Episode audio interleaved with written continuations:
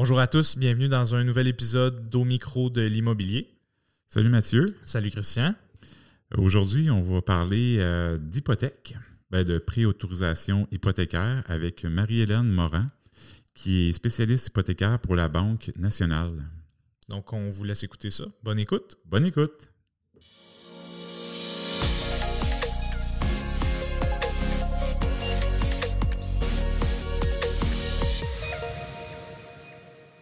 Bien, merci Marie-Hélène d'avoir accepté notre invitation aujourd'hui pour euh, parler euh, de l'hypothèque. Ben oui, euh, ça fait plaisir d'être ici. Là. Bonjour Mathieu, bonjour Christian. Salut. donc, mon rôle, je vais prendre le temps de me présenter. Là. je travaille à la Banque nationale comme directrice hypothécaire. Et mon rôle, c'est vraiment d'assister les clients là, en début de processus d'achat, le planifier, la transaction, puis l'aider à se rendre jusqu'à chez le notaire. Excellent. Comme Christian disait, aujourd'hui, on parle d'hypothèque, mais plus précisément la préautorisation. Oui, euh, donc, exactement. Euh, en fait, si tu voulais nous parler du premier avantage euh, de faire affaire avec quelqu'un comme toi, en fait, là, un directeur hypothécaire ou un spécialiste?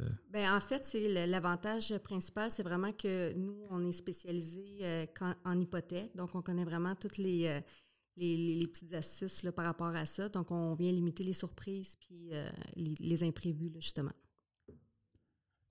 Fait que si un, acheteur qui, commence à penser à s'acheter une maison, j'imagine qu'un des premiers réflexes, ça serait de communiquer avec un spécialiste hypothécaire comme toi.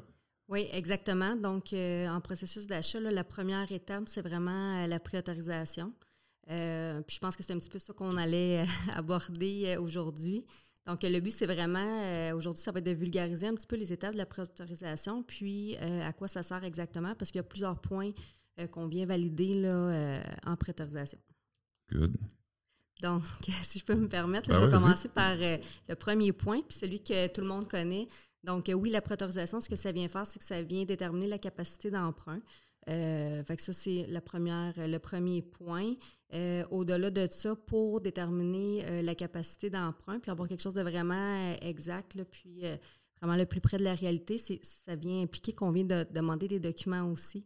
Euh, puis ça vient officialiser encore plus la, qualité de la préautorisation. Euh, Quel genre de document, dans le fond? Si, si l'acheteur veut se préparer euh, ben un peu avant de te rencontrer, j'imagine qu'il peut se préparer.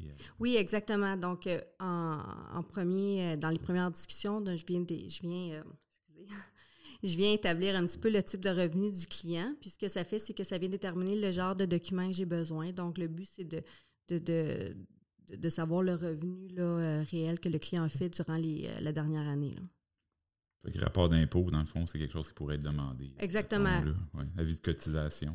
Oui, exactement. Talon de paye, puis euh, T4 ou rapport d'impôt. Mais ça, les documents demandés, ça peut varier selon. L'emploi, j'imagine. Exactement, selon le statut d'emploi. Parce que, tu sais, un salarié versus un travailleur autonome, les documents vont être différents. Donc, euh, le but du premier appel, c'est vraiment pour nous déterminer quel genre de document qu'on demande. Puis, euh, au bout de tout ça, c'est qu'une fois qu'on va arriver à l'achat, bon, ben, on va déjà avoir en main tous les documents, fait qu'on vient sauver des étapes, puis accélérer un petit peu le, processus. Oui, parce que souvent, dans, une promesse d'achat, on a des délais à respecter. Donc, euh, si certaines étapes sont déjà franchies, mais ça va, le processus va aller un peu plus vite. oui, parce que souvent, ce qui est le plus long, c'est d'avoir tous les documents en main. Donc, si on se prépare d'avance euh, en préautorisation puis qu'on les a déjà en main, une fois qu'on arrive à la transaction d'achat, bon, mais ben, il nous reste juste à mettre à jour, exemple, le talon de paye, mais le reste, on l'a déjà. Donc, euh, tu sais, mettre une demande, c'est une question de 20 minutes. Donc, c'est vraiment les documents qui est le plus long. Super. Puis, cette préautorisation-là, pardon, euh, est-ce qu'elle est bonne indéfiniment? C'est quoi le, barème de temps? une fois que les gens ont dit, bon, ben votre capacité d'achat, c'est X montant, c'est 300 000, c'est bon pour combien de temps ça? parce que les situations peuvent changer. Mm-hmm. Euh, euh, ben, en fait, la préautorisation, on l'a fait, règle générale, pour un délai maximal de six mois. vient incluant ça la garantie de taux. Donc, tout dépendant de c'est quand le client a l'intention de réaliser son projet. Euh, donc, on, c'est ça. Si c'est sur six mois, on fait la garantie taux sur six mois. Si elle est sur trois mois, bien, la garantie taux va être sur trois mois. Pour venir justement la question de la garantie taux, euh, c'est sûr et certain qu'un taux garanti sur six mois va être un petit peu plus élevé que sur trois mois Par contre, ce qu'il faut comprendre, c'est que si on garantit le taux pour trois mois et que le client ne trouve pas une propriété, si le trois mois est expiré, on doit refaire une nouvelle garantie taux. Puis compte tenu du contexte économique actuel, bien, ça se peut que les taux y aient augmenté. Donc, on est toujours plus gagnant de le garantir sur six mois. C'est sûr qu'au moment où on enregistre ce podcast, les taux d'intérêt sont plus à la hausse qu'à la baisse, mais admettons euh, qu'il y aurait une baisse de taux euh, avant de signer tous les papiers finaux. Est-ce que, est que vous offrez une baisse de taux à ce moment-là ou on garde le taux qui était à, la préautorisation? Bien, en fait, la garantie taux, c'est vraiment, on peut la modifier. Donc, c'est sûr et certain que quand on arrive à l'achat, on réévalue toujours l'option de est-ce que les taux ont baissé depuis euh, qu'on a garanti euh, il y a six mois ou il y a trois mois, peu importe. Puis si on y va toujours avec ce qui est le plus avantageux pour le client. Donc, si les taux sont plus bas, c'est sûr et certain qu'on va y aller vers un taux plus bas. Là, les dernières années, on voyait que ça faisait qu'augmenter, mais depuis quelques mois, on voit une petite tendance que ça commence à redescendre. Mais on suggère quand même de faire euh, la garantie de taux parce que on, est encore dans un, contexte qui est incertain.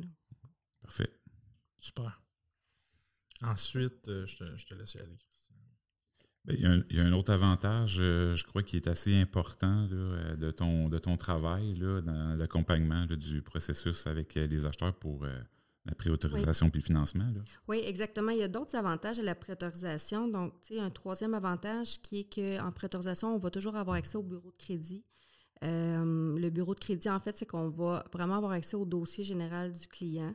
Euh, c'est important de l'avoir parce que euh, on peut avoir certaines euh, petites corrections à faire. Ça peut arriver que qu'on sorte le bureau de crédit, puis à ce moment-là, on s'aperçoit qu'il y a un prêt qui n'a pas été qui a pas été effacé du bureau de crédit.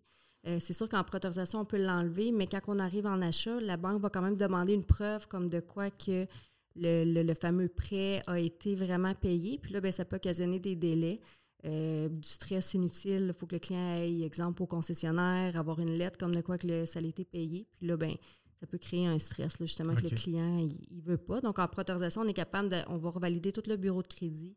On s'assure que ça concorde bien avec ce que, aux connaissances du client. Puis là, il peut apporter les, corrections. Euh, ensuite de ça, euh, selon certains, sa cote de crédit, bon, mais on peut aller chercher une capacité d'emprunt un petit peu plus grande. Donc, s'il y a un crédit, je donne un exemple, euh, en bas de 180, mais la capacité d'emprunt va être plus, euh, moins élevée qu'en haut de 180. Puis ça, bien, on est capable de, déterminer ça justement avec le client. Comme ça, quand il arrive en achat, bien, on est déjà prêt, puis on sait aussi à quoi s'en tenir par rapport à ça. J'imagine aussi que tu peux prévoir si l'acheteur aurait besoin d'un co-emprunteur ou quelqu'un, bon, on achète en couple, où j'ai déjà vu des situations où ben, le conjoint avait eu des difficultés financières, alors lui, on ne pouvait pas nécessairement mm-hmm. l'inclure dans la transaction, mais j'imagine que c'est tout ça qui est évalué euh, en même temps là, euh, lorsque tu le rencontres. Oui, exactement. justement, c'est qu'on a accès au bureau de crédit, on va aller extraire tout ce qu'il y a euh, dans son bureau de crédit. Négatif, Exactement, négatif, mais positif aussi. Si le client va nous donner ses, ses actifs, parce que qu'est-ce qu'il faut se dire, c'est que une demande de, prêt hypothécaire, bon, mais c'est pas noir ou blanc, c'est souvent gris. Donc, il y a vraiment, c'est l'ensemble du dossier qui, euh, qui importe. Euh, puis à ce moment-là, justement, là, en préautorisation, on est capable de délimiter un petit peu s'il y a des, des imprévus euh, à prévoir. c'est drôle à dire, là, mais oui, des mm-hmm. imprévus à prévoir. Puis si on est capable de trouver des solutions. Fait que, à ce moment-là, il y a des solutions qu'on est capable de régler avec vous autres, par exemple. Par exemple, on a une condition de vente, on, peut en discuter ensemble, euh, puis essayer de trouver la, meilleure solution pour le client. Euh, fait, qu'il y a un côté humain à ça, dans le sens où c'est pas seulement les chiffres qui vont parler, c'est du cas par cas, dépendamment de la situation, puis de certains facteurs, ça peut changer la situation des gens, c'est ce que je comprends. Exactement, c'est vraiment, euh, ça va être c'est vraiment du cas par cas. C'est sûr qu'il y a des fois qu'on qu'il n'y a pas de il y a pas de possibilité, mais règle générale, euh, c'est du cas par cas, puis on peut toujours trouver un moyen de faire passer un dossier. Mhm. Donc, c'est de là justement que la préautorisation va être vraiment importante parce que quand on, tombe sur des petites situations un peu plus complexes, ben, on peut les prévoir, on peut en parler ensemble, puis euh, avec le client, avec son courtier aussi, puis on va trouver une solution. Euh, je peux vous donner des petits exemples ben d'imprévus. L'exemple que ce qu'on a vu un petit peu dans les dernières années, là, on a des conditions de vente, les, les, gens n'ont pas envie d'acheter une maison. Euh, de vendre leur maison sans avoir trouvé euh, leur future maison, dans le fond. Exactement. Puis ça leur crée un stress parce qu'il n'y avait pas beaucoup de, de futures maisons. Euh, ben, il y a des, des fois que c'est possible, justement, de, de contourner un petit peu cette condition de vente-là sous d'autres. avec d'autres options. des, alternatives. Des fois, c'est pas possible, mais on, essaie de toujours trouver une solution là, par rapport à ça. Fait que ça, c'est la. Ben, par rapport aux conditions de vente, on a aussi la possibilité d'ajouter des co-emprunteurs. C'est quand on arrive en achat puis qu'on dit au client bon ben on a besoin d'un co-emprunteur, ben c'est un petit peu rapide puis des fois faire le tour de leur euh, de leur proche, ça, ça, peut sembler un peu brusque là. Mm. Donc si on peut le prévoir en préautorisation, on dit bon ben OK, vous préautorisez à temps, mais si on ajoute un co-emprunteur, on pourrait peut-être aller à temps. Pouvez-vous peut-être tenter le terrain avec vos proches, voir s'il y a quelqu'un qui voudrait? Comme ça, ben, on garde l'option pas trop loin parce que, au bout du compte, on sait que les clients, c'est la dernière des options d'ajouter un co-emprunteur. Mm. Mm-hmm. Mais il y a aussi des fois qu'on peut ajouter des co-emprunteurs, ça peut être temporaire. Puis que c'est pas nécessairement euh, à la fin de la transaction, on peut des fois le retirer. Bon, comme je disais, chaque dossier est différent. Mm-hmm. Mais c'est des choses qu'on a déjà euh, qu'on a déjà faites.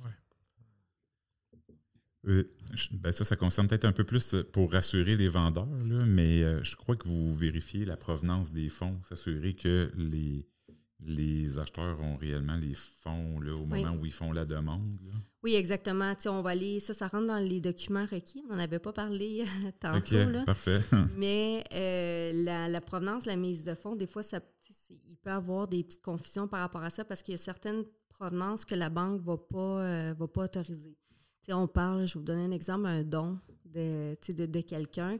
On ne pourrait pas avoir un don euh, de notre voisin. La banque ne l'acceptera pas. Donc, ça doit être vraiment un don d'un proche euh, d'un proche parent. Euh, autre ça, une mise de fonds qui est empruntée, ça ne pourra pas non plus être accepté.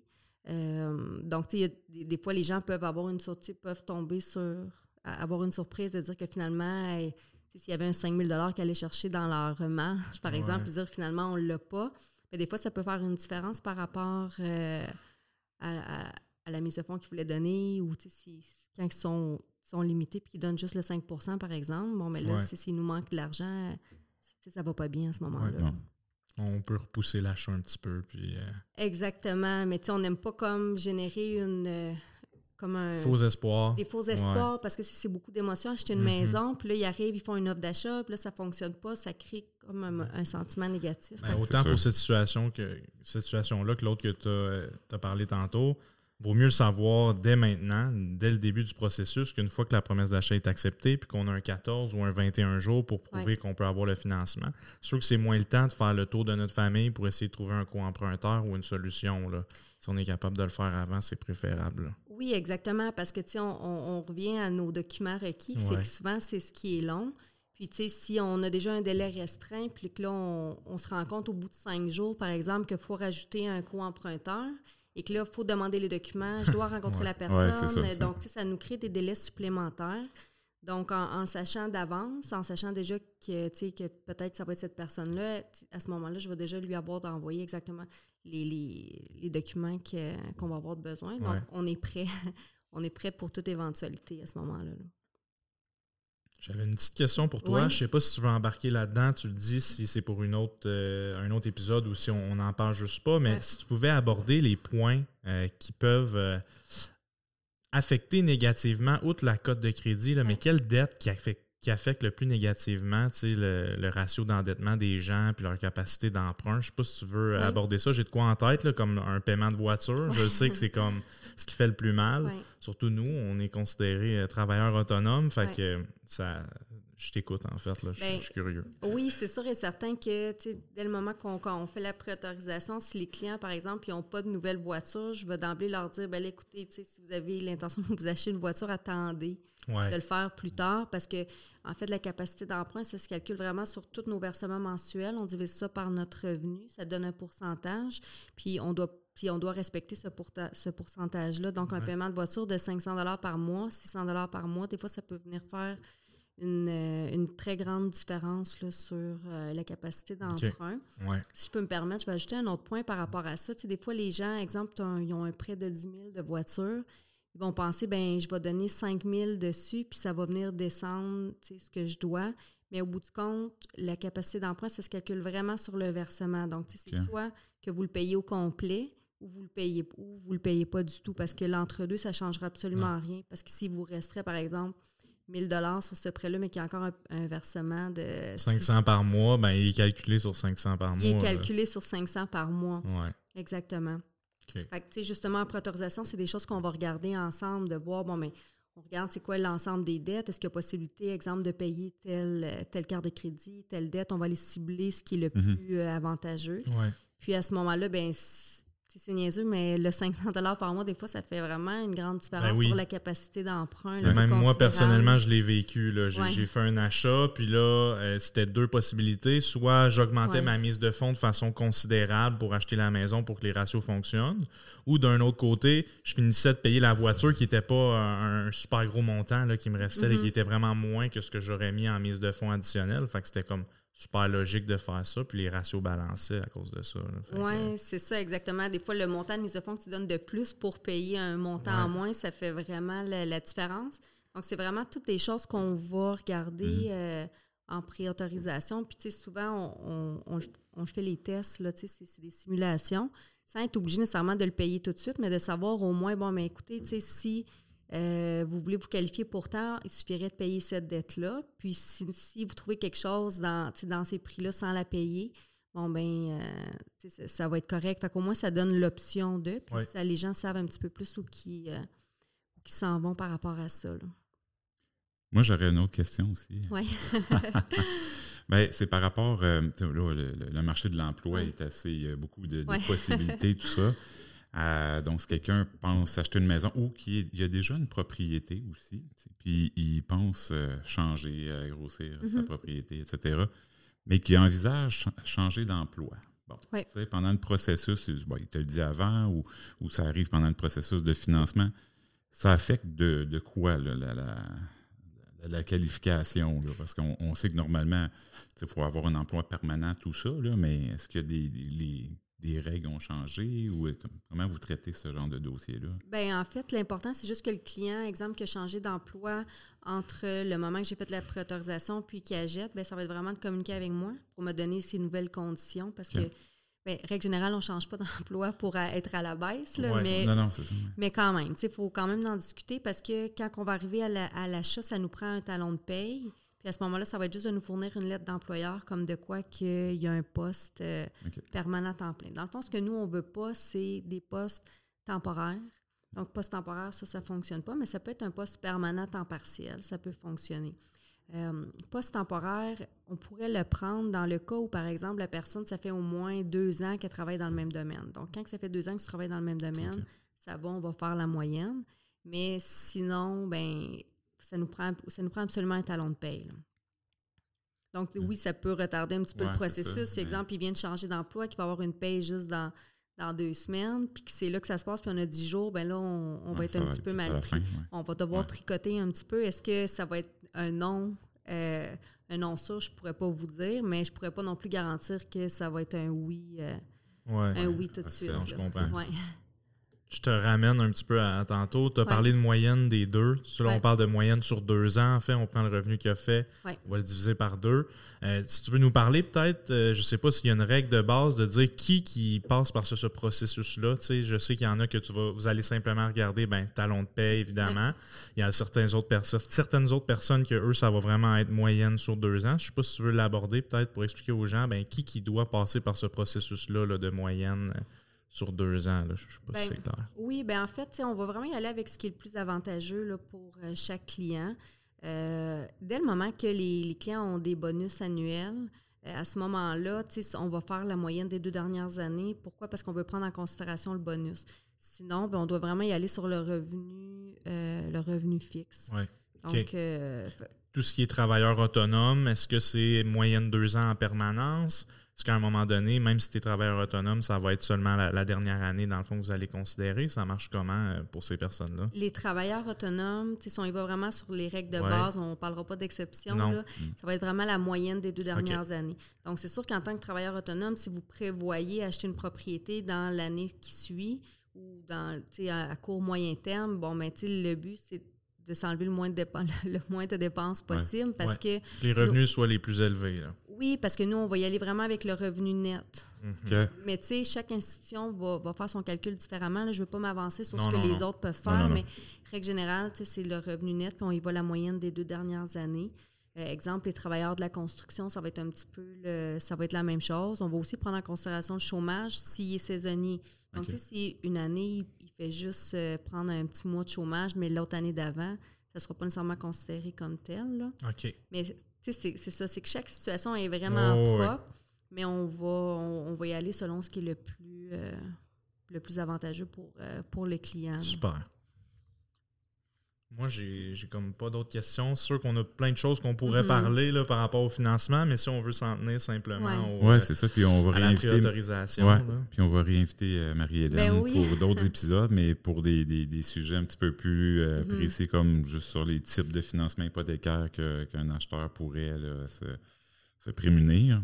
Fait que, on comprend bien que, que, que tu es vraiment là pour simplifier euh, tout le processus t'accompagne vraiment bien euh, les gens, là, jusque, dans le fond, jusque chez le notaire. Là, surtout qu'il y a quelque chose, tu es, à l'écoute des gens pour. Euh, Exactement. Là, on, on s'arrange pour que ça soit. En fait, le but, c'est que ça soit le plus simple possible pour, pour le client, puis que ça soit une expérience qui est, qui est agréable, parce qu'on sait que c'est un moment qui est tout le temps stressant, l'achat d'une maison, c'est une grosse transaction. Puis c'est normal d'avoir peur des fois que ça fonctionne pas, mais, mais règle générale, ça se passe, ça se passe tout le temps bien. Euh, si je peux me permettre un dernier point ben que je n'avais ben pas, parlé, ce qu'il ne faut pas oublier, c'est que la préautorisation, ce n'est pas une approbation officielle au financement. Ok, Donc, quand on est préautorisé, oui, on va valider votre bureau de crédit, oui, on, on prend en considération vos revenus officiels, mais euh, l'autorisation officielle, c'est toujours sous réserve à une offre d'achat acceptée et sous réserve à la décision du directeur de crédit. Donc, pourquoi? Ben, en fait, pourquoi? Parce que, dans le fond, la préautorisation, c'est une photo en date du jour de votre situation, mais ça se peut que dans quatre mois, votre situation change. Donc, la banque, elle ne peut pas s'engager à une autorisation officielle étant donné que votre situation peut changer euh, dans ce fameux délai de six mois-là. Euh, outre ça, mais on a aussi la propriété qui, euh, mm. qui, qui, c'est un gros facteur aussi à l'autorisation parce que c'est pas parce qu'on se qualifie, par exemple, pour une propriété de pour un financement de 300 000 que la propriété, qu'on achète une propriété, c'est ce que c'est ce que la propriété vaut. Là. Donc, euh, il y a toujours aussi ce, petit facteur. L'état de la propriété, tout ça, ça peut venir. Euh, oui, l'état de la propriété. Bon, les derniers, les deux dernières années, il y avait aussi la surenchère. On en a vu beaucoup. Puis euh, la banque ne suit pas nécessairement euh, la, surenchère jusqu'au bout de, ce qu'elle elle, s'est déjà rendue. Mm-hmm. Euh, donc, ils vont s'arrêter aussi à une certaine limite selon ce que l'évaluateur va juger. Va juger. Exactement. Puis, vous allez regarder aussi souvent le rapport d'inspection, voir s'il y a beaucoup trop de sous à investir. Ben, c'est ça. Vous allez être plus réfractaire. Oui, exactement. la banque, ce qu'elle veut s'assurer, c'est que son gage il soit bon. Donc, euh, puis qu'il vaut la valeur qu'on achète. Donc, si la propriété, elle, a des infiltrations d'eau, des fissures ou peu importe, bon, mais elle pourrait, là, je vous dis ça sous toute réserve de chaque dossier. ah oui, c'est sûr. Elle pourrait exiger à ce qu'on fasse les, à faire les travaux. Euh, pour, euh, pour financer. elle va les financer, les travaux, mais elle peut exiger à ce que la personne elle les fasse. Oui, c'est ça. Vous allez exiger probablement des soumissions là, avant d'émettre le, le, ben, l'approbation finale. Oui, exactement. On va exiger des soumissions. Puis ça, ça pourrait être un autre sujet qu'on ouais. pourrait mm-hmm. parler, les achats rénaux, mm-hmm. parce que c'est bien euh, de, de, bien se préparer. Puis compte tenu que, bon, on s'entend que les maisons, il n'y en a pas des tonnes. Des fois, euh, on fait un petit compromis, puis on se dit, bon, on va changer, par exemple, la cuisine. ou euh, fait que ça, on fait des achats rénaux, puis ça fonctionne bien. OK. Bon, mais ben, super. En fait, merci beaucoup. On te l'a déjà dit. Merci d'être venu, mais euh, on, évidemment, on va te réinviter. Donc, on vous invite, comme on disait dans les derniers épisodes, à nous poser des questions. Donc, si vous avez des questions pour Marie-Hélène euh, précisément, là, ça va nous faire plaisir de les acheminer. Puis quand on va faire un prochain épisode, ben, on pourra y répondre. On va mettre les, les coordonnées de Marie-Hélène dans les notes du podcast aussi. Alors, si vous avez des questions à lui poser, c'est possible de le faire. Ben oui, n'hésitez pas là à qu'il n'y ait pas de mauvaises questions, puis on, prend le temps de regarder tout ça ensemble. Super. Qu'on vous invite à vous abonner évidemment au podcast pour être notifié automatiquement là, dès la sortie des prochains épisodes. À bientôt. Merci. bientôt. bye. bye. bye, bye.